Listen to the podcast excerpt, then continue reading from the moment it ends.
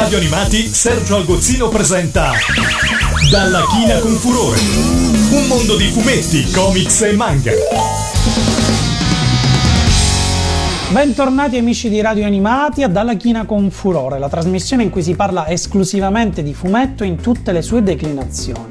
Io sono Sergio Algozzino e sono proprio un autore di fumetti. Inoltre potete venire a trovarmi sul canale YouTube Memorie a 8 bit, intento a parlarvi di sigle e di cartoni animati. In quel 1984, che non assomigliava affatto alla visione predetta da George Orwell, un ragazzo giovanissimo era già diventato noto addirittura fin dal 1980, quindi a soli 25 anni, per un fumetto con protagonista uno strampalato inventore e una ragazzina robot dalla forza incredibile, ma con un carattere ingenuo e candido. Sto parlando ovviamente di Dr. Slump, da noi conosciuta come Dr. Slump Arale.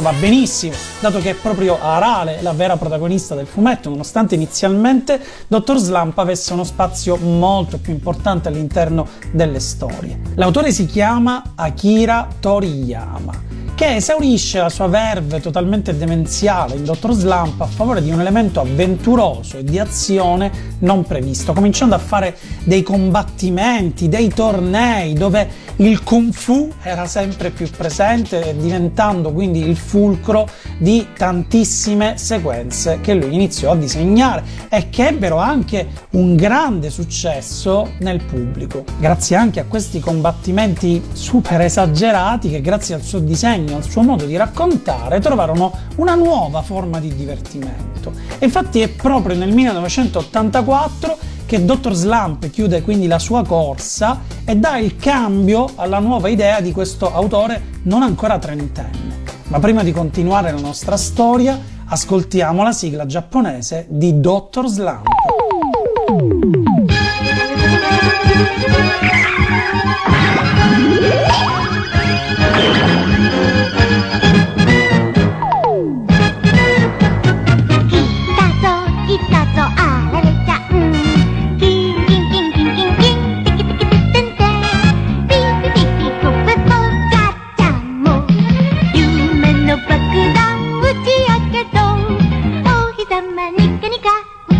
Ngungi, ngung, ngung. みんな集まれベニューに。どんなことがおこるかな？それゆけいちちしおのしみ。みんなあつまれベニむらに。どんなことがおこるかな？それゆけいちちしおのしみ。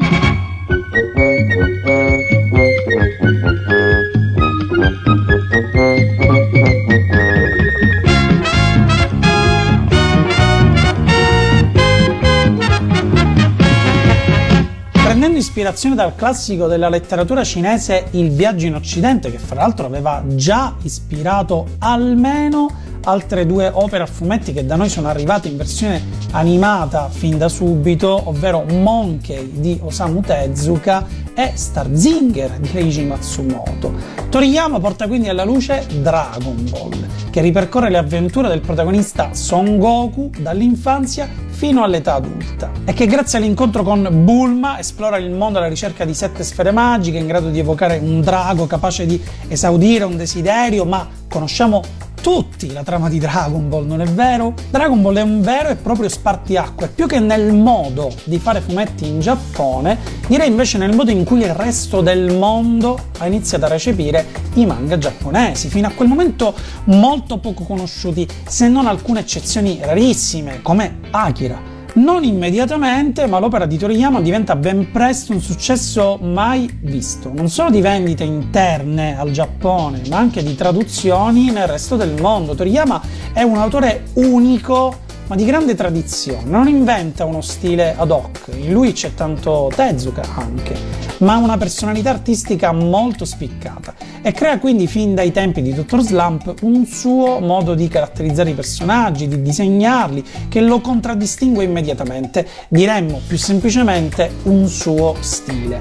Elemento importantissimo è la sua capacità di creare poi macchinari di qualsiasi tipo, di invenzioni, in maniera del tutto unica, dettagliatissima e figlia di un'altra sua grande passione, ovvero il modellismo. Infatti le auto, le armi disegnate da Toriyama non hanno precedenti, sono tangibili, volumetriche e contemporaneamente divertenti, facendole diventare non elementi di corredo, ma vere e proprie protagoniste delle vignette insieme ai personaggi vivi è proprio questo divertimento papabile la chiave del successo di tutto l'approccio di Toriyama, anche dal punto di vista narrativo, del motivo per cui la parabola storica di Dragon Ball avrà a un certo punto della sua trama un momento di calo proprio dovuto alla mancanza dell'elemento di divertimento, forse perché era un po' più preoccupato nel raccontare invece la storia a tutti gli effetti che andava avanti, che diventava sempre più intensa e sempre più d'avventura e d'azione. Eccovi la strepitosa prima sigla originale giapponese della serie animata di Dragon Ball.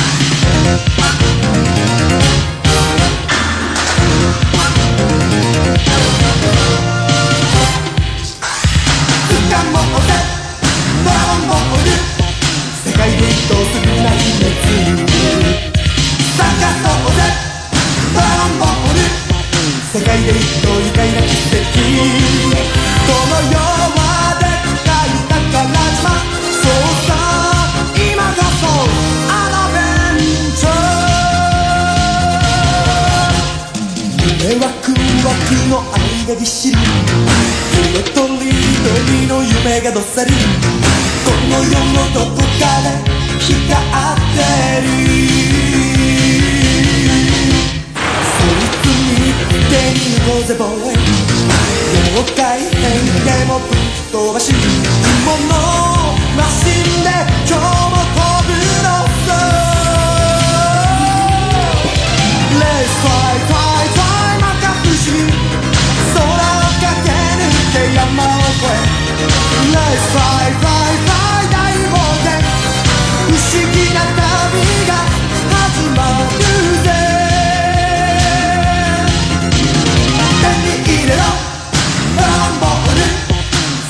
お手か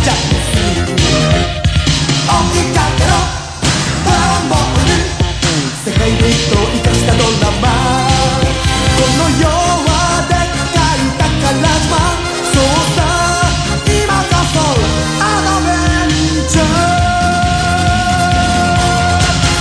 Dragon acquisì grande popolarità con l'inizio del primo torneo Tenkaichi, che fu una sorta di riproposizione di quei tornei che lo stesso Toriyama già aveva fatto proprio su Dr. Slump.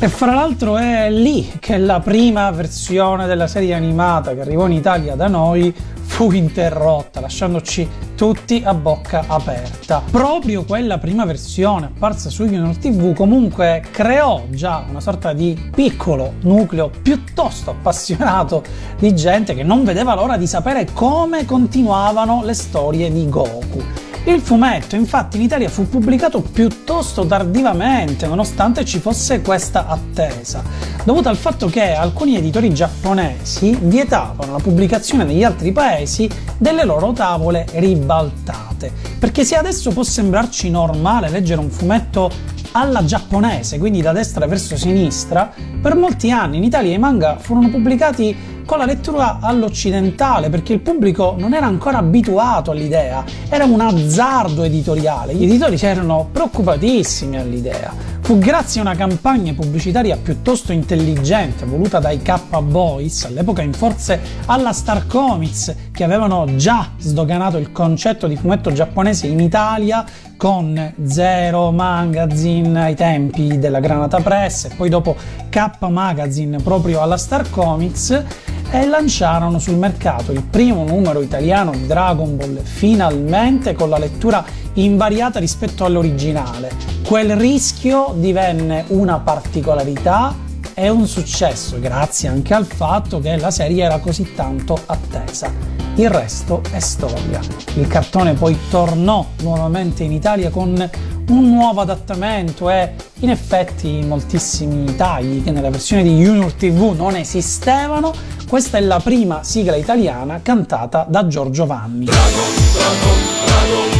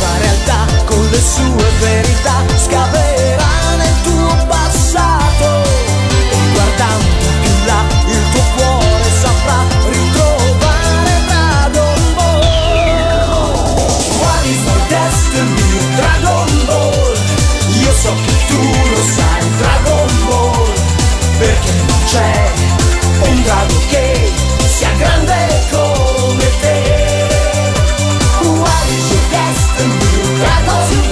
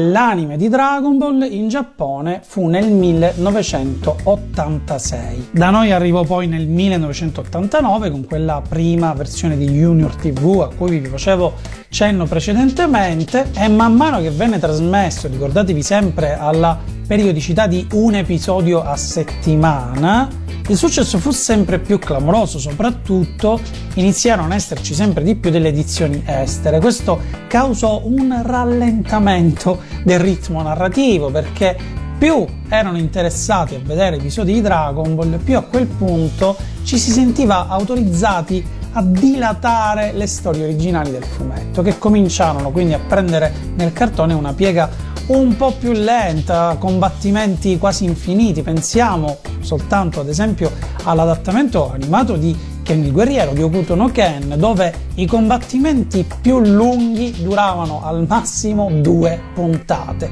Nel caso di Dragon Ball cambiò completamente questo concetto, non soltanto sulle storie principali, ma anche inserendo quelli che chiamiamo tecnicamente filler, cioè degli episodi assolutamente slegati dal manga originale, messi lì principalmente per prendere tempo e allungare un pochino il brodo. Eccovi la clamorosa rumorosa e famosissima seconda sigla giapponese di Dragon Ball.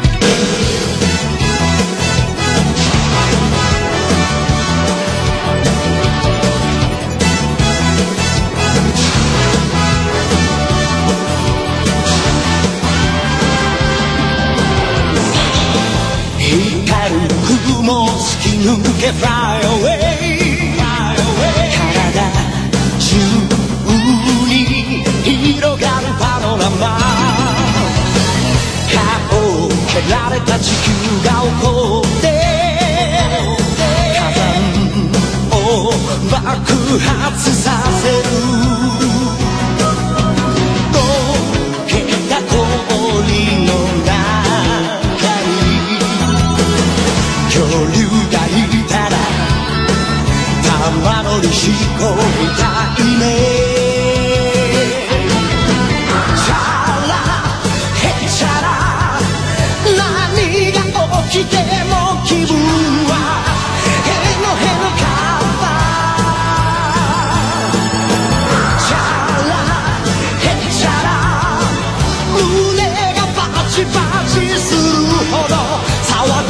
麦空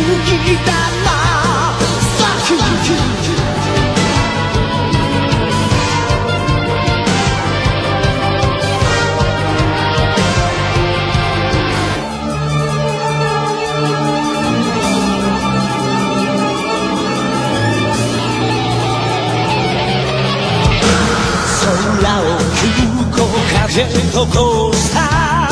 打ち手その絵景色逆さになると愉快さ山さえお尻に見える悩む時間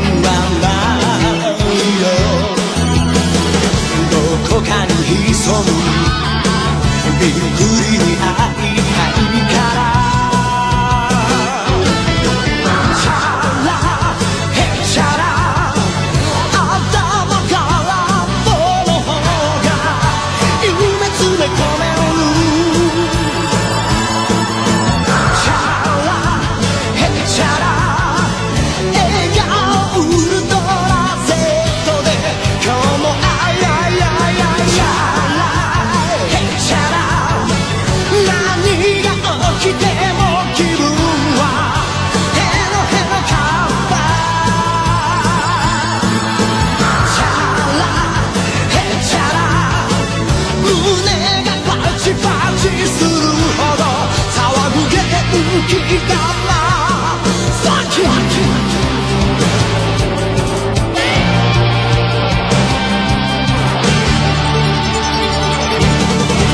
facile la realizzazione delle scene di combattimento, Toriyama fece crescere Goku all'età adulta, nonostante il suo editore fosse contrario all'idea, perché non si vedeva di frequente il protagonista di un manga cambiare così radicalmente. Cambiarono le proporzioni, ma cambiò anche il modo di disegnare di Toriyama, che cominciò a prediligere un segno un po' più spigoloso, proprio per via del fatto che c'erano sempre più combattimenti. Questo segno dava più dinamismo a quelle sequenze, ci sono molte più linee cinetiche, abbandonando quindi quello stile molto più morbidoso che lo aveva contraddistinto non soltanto nella prima fase di Dragon Ball, ma soprattutto nell'intero arco di Dr. Slump. Ci furono anche molte pressioni, in effetti, da parte dell'editore perché la storia potesse andare avanti, quindi inizia a perdere un pochino di naturalezza nella sua struttura narrativa. Nonostante tutto, non toglie il fatto che comunque Toriyama è un grandissimo autore ed è riuscito a rendere anche quelle imposizioni editoriali comunque molto belle da leggere. Quelle stesse imposizioni portarono dopo la chiusura della, chiamiamola, serie originale di Dragon Ball, sia a fumetti sia animata, a richiedere altri seguiti. Da lì ci fu Dragon Ball GT, c'è stato Dragon Ball Super invece molto recentemente, che probabilmente molti di voi hanno seguito anche in diretta e non soltanto, ci sono stati tantissimi speciali, film animati, anche film dal vero.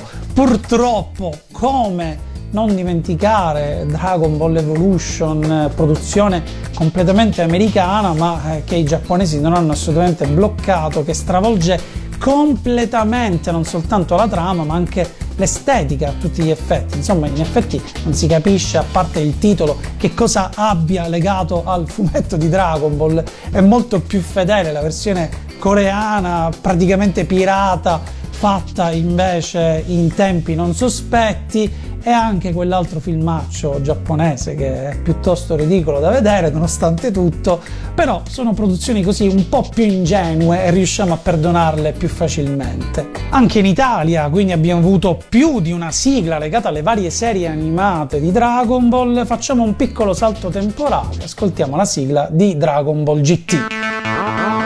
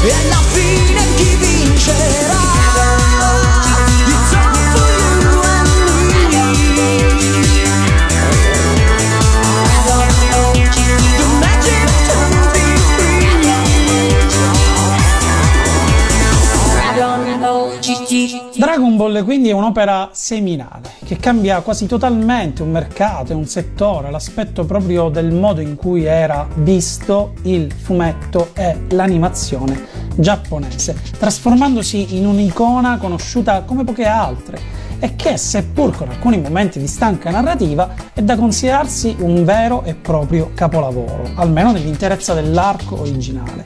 Ed è così tanto famoso che si è anche creato l'effetto opposto, cioè che c'è della gente a cui sta antipatico Dragon Ball soltanto per principio, come le cose più famose in realtà sono, come i Beatles o Battisti. Si conclude così questa puntata di Dalla China con furore, spero tantissimo che vi sia piaciuta, fatemelo sapere commentando sulla pagina di Radio Animati o venendo direttamente a trovarmi sul mio canale YouTube Memorie a 8 bit. E mi raccomando, che l'ultimo chiuda la porta. Da Radio Animati, Sergio Algozzino ha presentato Dalla China con Furore. Un mondo di fumetti, comics e manga.